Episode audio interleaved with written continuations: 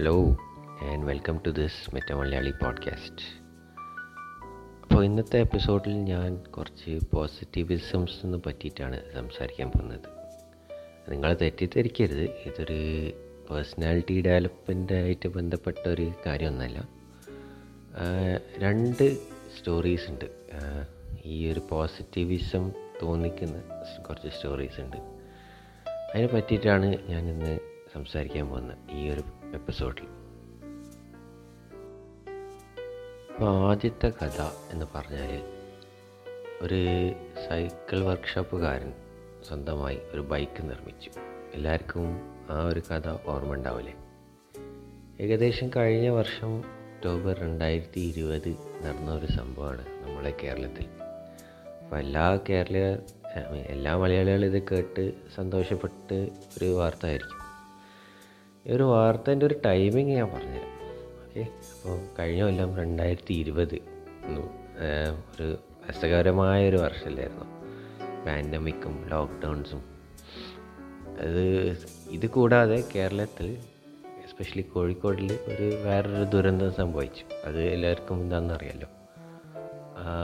ഒരു പ്ലെയിന് വന്ന് റൺവേയിൽ സ്ലിപ്പ് ചെയ്തിട്ട് ക്രാഷായത് അപ്പോൾ ഇത്രയും സംഭവങ്ങളൊക്കെ ശേഷം ഈ ഒരു ന്യൂസ് ആണ് നമ്മൾ കേൾക്കുന്നത് ഈ സൈക്കിൾ വർക്ക്ഷോപ്പുകാരന്റെ സോ നമ്മളുടെ ഈ ജനങ്ങളുടെ മനസ്സിലൊരു സന്തോഷമായ വാർത്തയായിട്ട് തന്നെ ഇത് സ്വീകരിച്ചൊരു കാര്യമാണ്.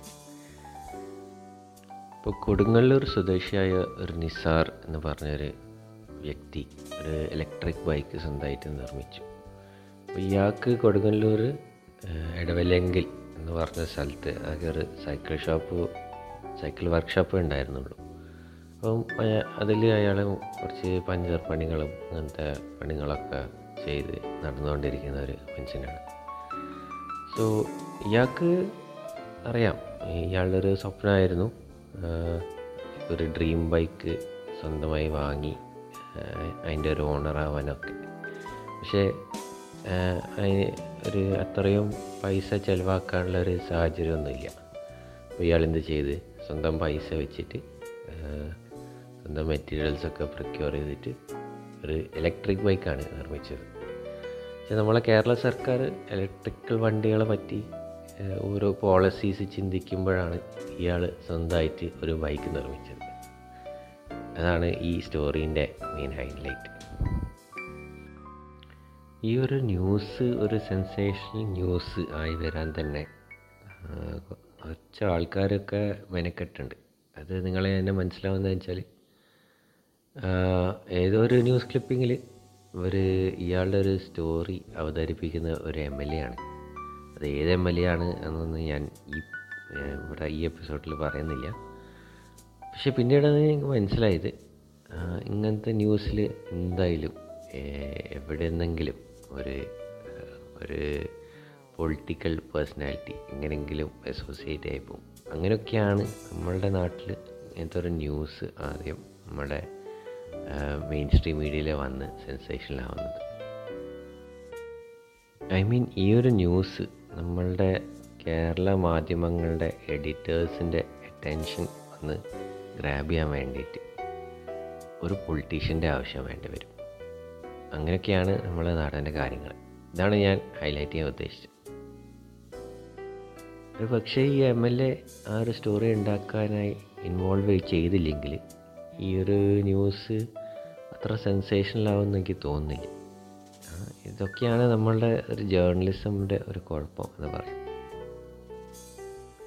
ഇനി ഈ ഒരു കഥേനെ പറ്റി ഒരു വേറൊരു ഇത് നോക്കുകയാണെങ്കിൽ ഒരുപാട് യൂട്യൂബേഴ്സ് വന്ന് അയാളെ അയാളുടെ ഷോപ്പ് വിസിറ്റ് ചെയ്തിട്ട് കുറേ വീഡിയോസ് ഒക്കെ എടുത്തിട്ടുണ്ടായിരുന്നു. അതിൽ കുറച്ചും കൂടിയും ഇയാളെ പറ്റി നമ്മൾ മനസ്സിലാക്കുന്നു.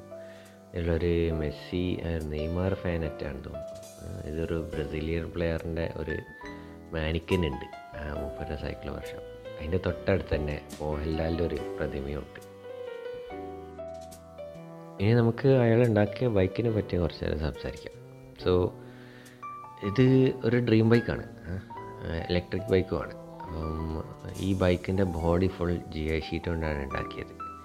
ഇത് ഞാൻ ആദ്യം കേട്ടപ്പോൾ എനിക്ക് ഒരു മനസ്സിലായിട്ടുണ്ട്. ലൈക്ക് ആ ബൈക്കിന്റെ വെയിറ്റ് എത്ര ആയിരിക്കും വെയിറ്റ് ഞാൻ റിസർച്ച് ചെയ്ത് കണ്ടുപിടിച്ചതെന്ന് വെച്ചാൽ ഓൾമോസ്റ്റ് നൂറ്റി എഴുപത്തഞ്ച് കിലോ ഉണ്ട്. One seventy five KGs so so bike ഒന്നാന്തരം തരം വെയിറ്റ് ഉണ്ടാവാനുള്ള കാര്യം ഇതാണ്. മൂപ്പർ അതിന്റെ ബോഡി ഫുള്ള് ഇജിയായ ഷീറ്റ് വെച്ചുകൊണ്ട് ഉണ്ടാക്കിയോണ്ടാണ്. പക്ഷെ നമ്മളൊരു ബൈക്ക് ശ്രദ്ധിച്ചിട്ടുണ്ടെങ്കിൽ അതിൽ പല ബോഡി എലിമെൻസും പ്ലാസ്റ്റിക് കൊണ്ടാണ് ചെയ്തിരിക്കുന്നത്. അതുകൊണ്ടാണ് ബൈക്കിന്റെ വെയിറ്റ് ഇങ്ങനെ കുറഞ്ഞു പോകുന്നത്. ഈ കാര്യങ്ങളൊക്കെ അയാൾക്ക് നന്നായിട്ട് അറിയാം. പക്ഷേ അയാളുടെ ബിൽഡിൽ അയാൾക്ക് കിട്ടിയ സാധനങ്ങൾ വെച്ചിട്ടാണ് അയാളൊരു ബൈക്ക് നിർമ്മിച്ചത്. സോ പക്ഷേ അവസാനമായി നിർമ്മിച്ച ബൈക്കൊരു അടിപൊളി ബൈക്കായിരുന്നു. ഒരു ഫോറിൻ ബൈക്ക് പോലെ ഒരു ലുക്കും ഫീലൊക്കെ തോന്നിക്കുന്ന ഒരു ബൈക്കാണ് ഇപ്പോൾ മൂപ്പർ ഉപയോഗിച്ചുകൊണ്ടിരുന്ന ബാറ്ററി ലെഡ് ആസിഡ് ബാറ്ററീസ് ആയിരുന്നു.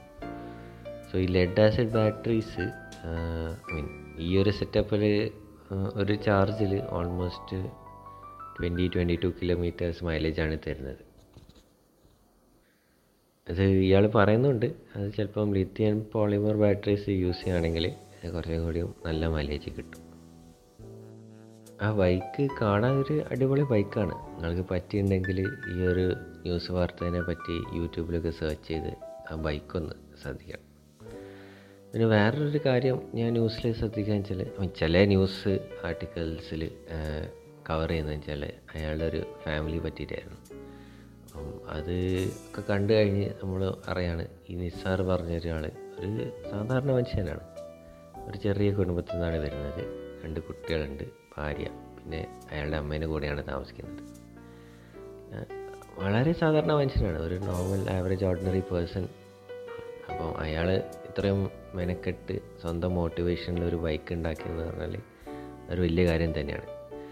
ഇങ്ങനത്തെ കാര്യങ്ങൾ ചെയ്യാൻ ഒരു ഫാമിലി സപ്പോർട്ട് ഉണ്ടാവുമല്ലോ അതും കിട്ടുന്ന ഒരു നല്ലൊരു ഭാഗ്യം തന്നെയാണ് ഫാമിലി കൂടെ നിന്നത്. പിന്നെ വേറെ കാര്യം വെച്ചാൽ ഞാൻ പലപ്പോഴും ഇങ്ങനെ വിചാരിച്ചിട്ടുണ്ട് ലൈക്ക് ഓരോ ഫാമിലിയിലും ഉണ്ടാവില്ലേ? ഒരു പ്രധാനമായ ഉത്സവങ്ങളൊക്കെ. അങ്ങനത്തെ ഉത്സവങ്ങളൊക്കെ കുട്ടികൾക്ക് വല്ലതും കിട്ടുമോ എന്നാണ് ഞാനിപ്പോൾ വിചാരിക്കുന്നത്. ബിക്കോസ് അയാൾ സ്വന്തം എക്സ്പെൻസിലാണ് ഈ ഒരു ബൈക്ക് ഉണ്ടാക്കിയത് അത് നമ്മൾ മനസ്സിലാക്കണം. നമ്മൾ ഈ ഒരു കഥേനെ പറ്റി കുറച്ച് ഒബ്ജക്റ്റീവ്ലി നോക്കുകയാണെങ്കിൽ ഒരുപാട് നന്മ തോന്നിക്കുന്ന എലിമെന്റ്സ് ഉണ്ട് ആ ഒരു സ്റ്റോറിയിൽ അതൊരു ക്രിറ്റിസിസം അല്ല. ലൈക്ക് ഇങ്ങനെ ഒരു ജേർണലിസമിന്റെ ഒരു ജേർണലിസമിന്റെ കുഴപ്പമാണെന്ന് പറയാൻ പറ്റില്ല. അങ്ങനെയാണ് ഈ ഒരു സ്റ്റോറി അത്ര ഞാൻ പറയുന്നുള്ളൂ. ആക്ച്വലി ഈ ഒരു ഫിനോമിനാണ് ഞാൻ പോസിറ്റീവിസം എന്ന് ഉദ്ദേശിക്കുന്നത്. ഏ, നമ്മളിപ്പം യൂട്യൂബിൽ ഓരോ ന്യൂസ് വാർത്തകൾ നോക്കിയിട്ടുണ്ടെങ്കിൽ അതിന്റെ കമന്റ് സെക്ഷനിൽ പോയിട്ടുണ്ടെങ്കിൽ ഓരോ ആൾക്കാർ കുറേ വെൽ വിഷസ് കൊടുക്കുന്നുണ്ട് നമ്മുടെ നിസാറിന് വേണ്ടിയിട്ട് അതിൽ ഒരുപാട് പേര് പറയുന്നുണ്ട് ഇയാളെ ഹയർ ചെയ്യണം ഇയാളെ സമ്മതിക്കണം ഇയാളുടെ പത്ത് മാസത്തെ മോട്ടിവേഷനും പറ്റിയൊക്കെ കമന്റ് ചെയ്യുന്ന കുറേ കമൻസ് ഉണ്ട്. പക്ഷേ ഇയാൾക്ക് സത്യമായിട്ട് എനിക്ക് തോന്നുന്നു ഒരു പ്രോപ്പർ പബ്ലിക് റെക്കഗ്നീഷൻ വേണം. ഒരു ക്യാഷ് റിവാർഡോ അല്ലെങ്കിൽ ഒരു എന്തെങ്കിലും അയാളെ കമ്മമറേറ്റ് ചെയ്യാൻ വേണ്ടിയിട്ട് ഈ ഒരു എഫേർട്ട് ഒരു സെലിബ്രേറ്റ് ചെയ്യാൻ വേണ്ടിയിട്ട് എന്തെങ്കിലും ഒരു കാര്യം ചെയ്യണം. പക്ഷേ അത് ആര് ഏറ്റെടുക്കും? അപ്പം ആ ആ ഒരു ലൊക്കാലിറ്റീന്റെ റെസിഡൻസ് വെൽഫെയർ അസോസിയേഷനൊക്കെ ചെറുതായിട്ട് എന്തെങ്കിലുമൊക്കെ ചെയ്തിട്ടുണ്ടാവും. പക്ഷേ അത് മാത്രം പോരാ ലൈക്ക് നമ്മളുടെ ഫിലിം ഫെയർ അവാർഡ്സ് ഒന്ന് നിങ്ങളൊന്ന് ശ്രദ്ധിച്ചാൽ മതി. അതിന് ജസ്റ്റ് ഒരു കാറ്റഗറി ഉണ്ട് ന്യൂ കമറിന്റെ ഒന്ന് കൺഗ്രാജുലേറ്റ് ചെയ്യാൻ വേണ്ടിയിട്ട്. അതേമാതിരി ഒരു കാറ്റഗറി. പക്ഷെ അയാൾക്ക് കുറച്ച് ചെറിയ പ്രൈസ് റിവാർഡും ഇതൊക്കെ കിട്ടണം. ഒരു പബ്ലിക് റെക്കഗ്നീഷൻ വേണം. അത് എന്തുകൊണ്ടാണ് ഇമ്പോർട്ടന്റ് എന്ന് പറഞ്ഞാൽ ബിക്കോസ് നമ്മളുടെ സമൂഹത്തിൽ ഒരു നല്ലൊരു ബിഹേവിയർ കൊണ്ടുവരുന്ന ഒരു കാര്യമാണ് ഈ ഒരു പബ്ലിക് റെക്കഗ്നീഷൻ തരുന്നത്. പക്ഷെ അത് കറക്റ്റ് സെൻസിലൂടെ കൊടുക്കണം. ചില ഫാമിലീസ് ഉണ്ടാവും ആ ഒരു റെക്കഗ്നീഷന് മാത്രം ഒരു ലക്ഷ്യം വെച്ചിട്ട് ജീവിക്കുന്ന കുറച്ച് ടീംസ് ഉണ്ടാവും. അപ്പം അങ്ങനെയൊക്കെ ചെയ്യുമ്പോൾ നമ്മൾ ബാക്കിയുള്ള ഫാമിലി മെമ്പേഴ്സോ അല്ലെങ്കിൽ വേറെ നമ്മളെ അടുത്തുള്ള ഫാമിലീസൊന്നും കാര്യമായിട്ട് ശ്രദ്ധിക്കാറില്ല. ഫാമിലി അല്ല ഒരു ഇൻഡിവിജ്വലായിട്ട് തന്നെ നോക്കുകയാണെങ്കിൽ ബാക്കിയുള്ള ഫാമിലി മെമ്പേഴ്സ് തീരെ കൺസിഡർ ചെയ്യാണ്ട് ഓരോ കാര്യങ്ങൾ ഇങ്ങനെ ചെയ്ത് അത് ശരിക്കും ഒരു ഹേർട്ട്ഫുൾ നേച്ചറാണ് ബിക്കോസ് ബാക്കി എല്ലാവരും ഇഗ്നോർ ചെയ്തിട്ട് നിങ്ങളെ സ്വന്തം കാര്യം നോക്കുകയാണ് മാത്രം നോക്കുകയാണെങ്കിൽ അത് സത്യം പറഞ്ഞാൽ അങ്ങനെ ഒരാൾ ഫാമിലിയിലുണ്ടെങ്കിൽ ബാക്കിയുള്ള മെമ്പേഴ്സ് സത്യം പറഞ്ഞ അവർ അവർക്ക് എന്തെങ്കിലും ഒരു നഷ്ടമാണ് ഒരു അവർക്ക് ഒരു ഹേർട്ട്ഫുൾ സെന്റിമെന്റ് വരും അവരുടെ ഒരു മനസ്സിലൊക്കെ. സോ അങ്ങനത്തെ റെക്കഗ്നീഷനൊന്നും ശരിക്കും നമുക്ക് പാടില്ല. വെറും ഒരു പോസിറ്റിവിസം തോന്നിക്കാന്റെ പേരിൽ നമ്മൾ ഒരാൾക്ക് കൈ നീട്ടാനൊന്നും പോകണ്ട അയാളെ ഹയർ ചെയ്യാനോ അല്ലെങ്കിൽ അയാളെ ഫാമിലി സഹായിക്കാനോ അത് ആക്ച്വലി ഒരു ഡേഞ്ചറസ് കാര്യമാണ്. നമുക്ക് വേറൊരു കഥയിൽ കൂടെ എന്തുകൊണ്ടാണ് ഞാൻ അങ്ങനെ പറഞ്ഞത് എന്ന് നമുക്ക് മനസ്സിലാക്കാം. അപ്പോൾ ഈ ഒരു കഥ ഒരു കാന്ത പ്രസാദ് എന്ന് പറഞ്ഞ ഒരാളുടെ ഒരു കഥയാണ്. അപ്പം നിങ്ങൾക്ക് ഇയാൾ ആരാ എന്ന് ചിലപ്പോൾ അറിയില്ലായിരിക്കും. പക്ഷേ ഇയാൾ ഫേമസ് ആയത് നമ്മളെ ന്യൂസ് മീഡിയയിൽ ഒരു ബാബാക്ക ഡാബ എന്നൊരു ഹെഡ്ലൈനിലുള്ള സ്റ്റോറിയിലൂടെയാണ് നോർത്ത് ഇന്ത്യയിലൊക്കെ നോക്കുകയാണെങ്കിൽ പ്രായമുള്ളവരൊക്കെ നമ്മൾ ആണ് ബാബ എന്ന് വിളിക്കുക അതൊരു റെസ്പെക്റ്റ് കൊടുക്കുന്നതാണ് അയാൾക്ക്. നമ്മളെ കാന്തപ്രസാദ് എന്ന് പറഞ്ഞ മനുഷ്യൻ ഒരു എൺപത്തഞ്ച് വയസ്സുകാരനായിരുന്നു അയാൾ ഒരു ചെറിയ ഡാബ നടത്തിക്കൊണ്ടിരിക്കുന്ന ഒരു മനുഷ്യനായിരുന്നു. ഡാബ എന്ന് പറഞ്ഞാൽ ചെറിയ റോഡ് സൈഡ് സ്റ്റോൾ എന്ന് പറയാം. അവിടെ പോയാൽ നമുക്ക് ഫുഡൊക്കെ വാങ്ങാൻ കിട്ടും. നമ്മളെ തട്ടുകട എന്നൊക്കെ പറയില്ല? അതേ ഒരു സ്റ്റൈൽ അതിൽ നോർത്തിലൊക്കെ പോവുകയാണെങ്കിൽ എന്നെ ഡാബ എന്ന് തന്നെ വിളിക്കാം. അപ്പോൾ ഈ ഒരു കഥ എപ്പോഴാണ് ന്യൂസിൽ വരുന്നത് വെച്ചാൽ നമ്മളുടെ എന്താ പറയുക കഴിഞ്ഞ വർഷം രണ്ടായിരത്തി ഇരുപത് മാർച്ചിലൊക്കെയാണ് അപ്പോഴാണ് നമ്മളെ ഇന്ത്യയിൽ മൊത്തം ലോക്ക്ഡൗൺസൊക്കെ തുടങ്ങി വരുന്നത്. സോ ഈ ലോക്ക്ഡൗണിന്റെ ഭാഗമായിട്ട് പിന്നെ ലൈക്ക് ഒരുപാട് ലൈക്ക് പബ്ലിക് ഓഫീസസൊക്കെ പൂട്ടിപ്പോയി. അപ്പം ഇങ്ങനത്തെ മൈഗ്രന്റ് വർക്കേഴ്സൊക്കെ ഉണ്ടാവില്ലേ? ഇങ്ങനെ ഡാബൊക്കെ നടത്തുന്നതും അങ്ങനെ ചെറിയ ചെറിയ ജോലിയൊക്കെ ചെയ്യുന്ന ഒരു സിറ്റിയിൽ ജീവിക്കുന്ന ആൾക്കാർക്കാണ് ശരിക്കും ബുദ്ധിമുട്ട് വന്നത്. വെച്ചാൽ അവർക്ക് അവരുടെ ഡെയിലി ഇൻകം സോഴ്സ് തന്നെ നഷ്ടപ്പെട്ടു പോയി ഈ ഒരു ലോക്ക്ഡൗൺ കാരണം. സോ ഈ ഒരു സ്റ്റോറീന്റെ ഒരു സെക്കൻഡ് ഇമ്പോർട്ടന്റ് ക്യാരക്ടറാണ് ഗൗരവ സിംഗ് അയാളൊരു ചെറിയ തരത്തിലൊരു സോഷ്യൽ മീഡിയ ഇൻഫ്ലുവൻസറാണ് അപ്പോൾ നമ്മൾ ഗൗരവ സീവ് എന്താ ചെയ്തതെന്ന് വെച്ചാൽ നമ്മളെ ബാബാന്റെ ഡാബാന്റെ ദയനീയ അവസ്ഥ കണ്ടിട്ട് അതിനെ പറ്റിയൊരു വീഡിയോ ഒക്കെ എടുത്ത് മൂപ്പര് സോഷ്യൽ മീഡിയയിലൊക്കെ പോസ്റ്റ് ചെയ്തിട്ടുണ്ടായിരുന്നു. അപ്പം ആ അതിന്റെ കൂടെ തന്നെ ഇയാൾ എങ്ങനെയെങ്കിലും ബാബേനെ സഹായിക്കണേ എന്നൊക്കെ നിവേദനം കൊടുത്തിട്ട് ഡൊണേഷൻസ് ചോദിച്ചിട്ടുണ്ടായിരുന്നു മൂപ്പരുടെ വ്യൂവേഴ്സിനോട്. ഈ ഡൊണേഷൻസൊക്കെ അന്ന് തന്നെ സത്യം പറഞ്ഞാൽ നമ്മളെ ബാബേന്റെ അക്കൗണ്ടിലേക്കായിരുന്നു നേരിട്ട് പോകേണ്ടത്. പക്ഷേ മൂപ്പര് ഇതിനായിട്ട് തീരെ പ്ലാൻഡ് ആയിരുന്നില്ല എനിക്ക് തോന്നുന്നു. സോ ഡൊണേഷൻസ് ഒക്കെ ആദ്യം ഗൗരവസീന്റെ അക്കൗണ്ടിലൊക്കെ ആയിരുന്നു പോയിക്കൊണ്ടിരുന്നത്. അപ്പം മൂപ്പര് വിചാരിച്ചില്ല ഗൗരവസീൻ ഗൗരവ് വസീം വിചാരിച്ചില്ല ലൈക്ക് ഒരുപാട് റെസ്പോൺസ് ഉണ്ടാവും. ഒരുപാട് ഡൊണേഷൻസ് ഗൗരവസീന്റെ അക്കൗണ്ടിലേക്ക് ഇങ്ങനെ വന്നു ചേരാൻ തുടങ്ങി. സോ ഈ ഡൊണേഷൻസ് ഒക്കെ ഒരു വലിയ സംഖ്യ അപ്രോച്ച് ചെയ്തു. അപ്പോഴാണ് ഗൗരവ് വസീം ഒന്ന് പബ്ലിക്ലി ആ ഒരു കാര്യം സോഷ്യൽ മീഡിയയിൽ കൂടെ അനൗൺസ് ചെയ്യുന്നത്. അങ്ങനെയൊക്കെയാണ് നമ്മളെ ലൈക്ക് ന്യൂസ് മീഡിയയിലൊക്കെ ശ്രദ്ധ ശ്രദ്ധിക്കപ്പെടുന്നത്. സോ ഗൗരവ് വസീം പിന്നെ തീരുമാനിച്ചു ഈ പൈസയൊക്കെ എങ്ങനെയെങ്കിലും ബാബക്ക് ഡയറക്റ്റായി ട്രാൻസ്ഫർ ചെയ്യാമെന്നൊക്കെ പറഞ്ഞിട്ട്. സോ അത് കഴിഞ്ഞിട്ട് ഈ ഒരു കഥയിൽ ഒരുപാട് അബദ്ധങ്ങളാണ് സംഭവിക്കുന്നത്. സോ നമ്മളെ ബാബക്ക് ഏകദേശം ഒരു ടു ലാക്സിന്റെ അടുത്ത് ക്യാഷ് കിട്ടിയിട്ടുണ്ടായിരുന്നു.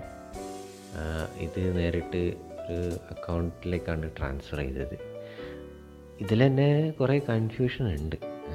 ഈ ലൈക്ക് ഈ ട്രാൻസ്ഫറൊക്കെ ചെയ്ത് കഴിഞ്ഞിട്ട് നമ്മളെ ബാബ ഒരു ചെറിയൊരു കുറച്ചും കൂടി വലിയൊരു ഡാബയോ അല്ലെങ്കിൽ ഒരു ചെറിയൊരു ഹോട്ടൽ ബിസിനസ് ഇങ്ങനെ തുടങ്ങി.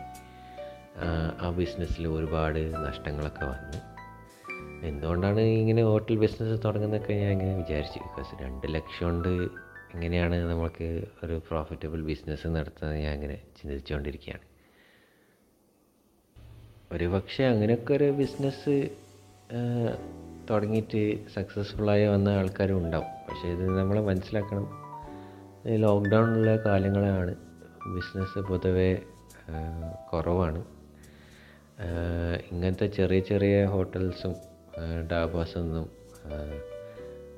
ലൈക്ക് അവർക്ക് കൊണ്ട് നടക്കാനൊന്നും പറ്റില്ല വലിയ വലിയ റെസ്റ്റോറന്റ്സ് ആണെങ്കിൽ നമ്മളെ അവർക്ക് ഫുഡ് ഡെലിവറി ചെയ്യാനുള്ള എന്തെങ്കിലും ഒരു ചെറിയ ഇൻഫ്രാസ്ട്രക്ചർ ഇൻഫ്രാസ്ട്രക്ചറൊക്കെ ഉണ്ടാവും. ഒന്നെങ്കിലും സൊമാറ്റോ സ്വിഗ്ഗിയോ അല്ലെങ്കിൽ അവർക്ക് സ്വന്തമായിട്ട് ഒരു ഡെലിവറി ചെയ്യുന്നുണ്ട്. ഇയാൾ പുതിയൊരു ഹോട്ടൽ തുടങ്ങിയിട്ട് അത്രയും ഇൻവെസ്റ്റ്മെന്റ് ഒന്നും ഇല്ലല്ലോ. ഒരു ഒരു കുറച്ച് എംപ്ലോയീസിനെ ഡെലിവറി ബോയ്സിനെ സാലറി കൊടുക്കാനും ഓരോ വണ്ടികളെ മെയിന്റെയിൻ ചെയ്യാനും. സോ നമ്മളെ എൺപത് വയസ്സുകാരൻ എന്തുകൊണ്ടാണ് ഇങ്ങനെ ചെയ്തതെന്നും എനിക്ക് കറക്റ്റായിട്ട് ഒരു ആൻസർ ഒന്നുമില്ല. ഒരു പക്ഷേ അയാൾ ചിലപ്പം എന്തെങ്കിലും ഒരു സോഷ്യൽ പ്രഷർ കൊണ്ടായിരിക്കും ഇങ്ങനൊരു തീരുമാനം എടുത്തത് അതൊന്നും നമുക്ക് ലൈക്ക് ആ ഒരു ആസ്പെക്റ്റ് ആരും അങ്ങനെ ജേർണലിസമിൽ ഐ മീൻ ന്യൂസ് മീഡിയയിലൊന്നും കവർ ചെയ്യുന്നില്ല. പക്ഷേ നമുക്ക് കറക്റ്റ് അറിയില്ല എന്താണ് സംഭവിച്ചതെന്ന് വെച്ചാൽ. സോ ഈ ബാബേന്റെ സ്റ്റോറി പിന്നീട് നമ്മൾ കേൾക്കുന്ന മൂപ്പര് പുതിയ ഡാബൊക്കെ ഉണ്ടാക്കിയതും അതിന്റെ ഒരു ബിസിനസ് പറ്റിയിട്ടാണ്. അത് ഏകദേശം ആ മാർച്ച് ഒക്കെ കഴിഞ്ഞ് ഒരു എനിക്കറിയില്ല ഒരു ആറ് അഞ്ച് മാസമൊക്കെ കഴിഞ്ഞിട്ടുണ്ടാവും. പിന്നെ ഈ സ്റ്റോറീനെ പറ്റി കേൾക്കുന്നത് വെച്ചാൽ ഈ ഒരു കുറച്ച് ഷോക്കിംഗ് ആയ ഒരു ഫാക്റ്റാണ്. വെച്ചാൽ നമ്മൾ ഈ ബാബ ഗൗരവ് വസീമിന്റെ അതിരെ ഒരു പോലീസ് കേസൊക്കെ രജിസ്റ്റർ ചെയ്ത് ഇയാൾ തരാനുള്ള പൈസ ഫുള്ളായിട്ട് തന്നില്ല എന്നൊക്കെ പറഞ്ഞിട്ടാണ്. ഓൾമോസ്റ്റ് ട്വന്റി ഫൈവ് ലാക്സ് ഇയാൾക്ക് കിട്ടിയിട്ടുണ്ടാവും എന്നൊക്കെ പറഞ്ഞിട്ടാണ് ഈ കേസ് രജിസ്റ്റർ ചെയ്തത് ഗൗരവ് വസീമിന്റെ എതിരെ അപ്പം നമ്മളെ ഗൗരവ് വസീം തന്നെ പറയുന്നുണ്ട് ഇതിനെ റെസ്പോൺസ് ആയിട്ട്. ലൈക്ക് ഇയാൾക്ക് ഇത്ര കിട്ടിയിട്ടുള്ളൂ കിട്ടിയതൊക്കെ ഇയാളുടെ അക്കൗണ്ടിലേക്കാണ് ഡയറക്റ്റായിട്ട് ഇട്ടത്. അത് ഇയാളുടെ അക്കൗണ്ട് ആണോ അല്ലേന്നും ഒരു സംശയമുണ്ട്. ബിക്കോസ് ഇയാൾ ബാബ തന്നെ പറയാണ് ഇവർക്ക് പൈസ കിട്ടിയില്ല. ഒരു അക്കൗണ്ട് മാനേജ് ചെയ്യുന്ന വേറെ ഏതെങ്കിലും ആൾക്കാരൊക്കെ ആയിരുന്നു എന്നൊക്കെ പറഞ്ഞിട്ടാണ്. എന്തോ ഒരു കൺഫ്യൂഷൻ നടന്ന് എന്താണ് നമുക്ക് കറക്റ്റായിട്ട് നമ്മളെ ന്യൂസ് ആർട്ടിക്കിൾസ് നിന്ന് വായിച്ചാൽ നമുക്കൊന്നും മനസ്സിലാവാൻ പറ്റില്ല. ചിലപ്പോൾ മനസ്സിലാവാൻ പറ്റിയായിരിക്കും. ഞാൻ അധികം റിസർച്ച് ഒന്നും കൊടുത്തില്ല. പിന്നീട് വരുന്നതെന്ന് വെച്ചാൽ നമ്മൾ കഥ കേൾക്കുകയാണെങ്കിൽ ബാബാനെ കുറേ എന്തോ പ്രഷറൊക്കെ ഉണ്ടായി. കുറേ ആൾക്കാരൊക്കെ വിളിച്ച് ഇങ്ങനെ ഭീഷണിപ്പെടുത്തുന്നതൊക്കെ ഉണ്ടായി. സോ അത് ആ കാരണമാണോ ഇയാൾ കേസ് രജിസ്റ്റർ ചെയ്തോ എന്നൊന്നും അറിയില്ല. സോ ബാക്ക്ഗ്രൗണ്ടിൽ കുറേ സോഷ്യൽ പ്രഷേഴ്സൊക്കെ ബാബന് ഉണ്ടായിട്ടുണ്ട്. സോ ഇതിന്റെ ലാസ്റ്റ് അപ്ഡേറ്റ് ഞാൻ അറിയുന്നത് വെച്ചാൽ ബാബ പെട്ടെന്നൊരു ദിവസം കൊളാപ്സ് ആയിപ്പോയി ഹോസ്പിറ്റലൈസ്ഡ് ആയിരുന്നു. എന്നിട്ട് ഹോസ്പിറ്റലിൽ നിന്ന് ഡിസ്ചാർജ് ചെയ്തൊക്കെ വന്ന്. പിന്നെ മൂപ്പരെ മകൻ ഒരു സ്റ്റേറ്റ്മെന്റ് കൊടുക്കുന്നുണ്ടായിരുന്നു. മകൻ എത്ര പ്രായമുള്ള മകനാണെന്ന് എനിക്കറിയില്ല അറിയില്ല. മകൻ പറയുന്നുണ്ട് ഇയാൾ കുറേ കാലമായിട്ട് ഡിപ്രഷന് സഫ് സഫർ ചെയ്തുകൊണ്ടിരിക്കുകയാണ്. അപ്പം ഇതിലൂടെ നമ്മൾ മനസ്സിലാക്കുന്നത് വെച്ചാൽ ചിലപ്പം ഇത് ബാബന്റെ കുറ്റം തന്നെയായിരിക്കും. പക്ഷെ ഞാൻ അങ്ങനെ ആരും കുറ്റപ്പെടുത്തുന്നില്ല. ബാബയോ അല്ലെങ്കിൽ ഗൗരവ സിംഗൊന്നും കുറ്റപ്പെടുത്തുന്നില്ല. രണ്ടുപേരായാലും എന്തൊക്കെയോ ചെറിയ തെറ്റുകളുണ്ട്. ഇതൊക്കെ ചിലപ്പോൾ അവോയ്ഡ് ചെയ്തിട്ടുണ്ടെങ്കിൽ ഒരു നല്ല ഇതിൽ വരായിരുന്നു. സോ അപ്പം ബാബേന്റെ കേസിലാണെങ്കിൽ പോപ്പുലറായി കഴിഞ്ഞ് മൂപ്പർക്ക് കുറച്ച് ത്രെറ്റനിങ് കോൾസും സോഷ്യൽ പ്രഷേഴ്സൊക്കെ വന്നിട്ടുണ്ട്. ഗൗരവിന്റെ കുറച്ച് നെഗറ്റീവ് അലിഗേഷൻസ് വന്നിട്ടുണ്ട്. സോ ഒരു പോസിറ്റീവായ പോകേണ്ട ഒരു കഥ ഒരു കംപ്ലീറ്റ്ലി നെഗറ്റീവായിപ്പോയി എന്നൊക്കെയാണ് ഇവിടെ ഒരു ഇവിടെ ഇപ്പോൾ സംഭവിച്ചത്. ഞാൻ വേറൊരു ഒബ്സർവേഷനും പറയാൻ വിട്ടുപോയി. ഈ ബാബയൻ ഈ ബാബ കടാബന്റെ കഥ കുറച്ച് പോപ്പുലറായ സമയത്ത് ഒരു പോസിറ്റീവ് സ്റ്റേജിലായ ഒരു സമയത്ത് പല വേറെ സ്റ്റേറ്റിലൊക്കെ സിമിലർ സംഭവങ്ങളൊക്കെ നടന്നിട്ടുണ്ട്.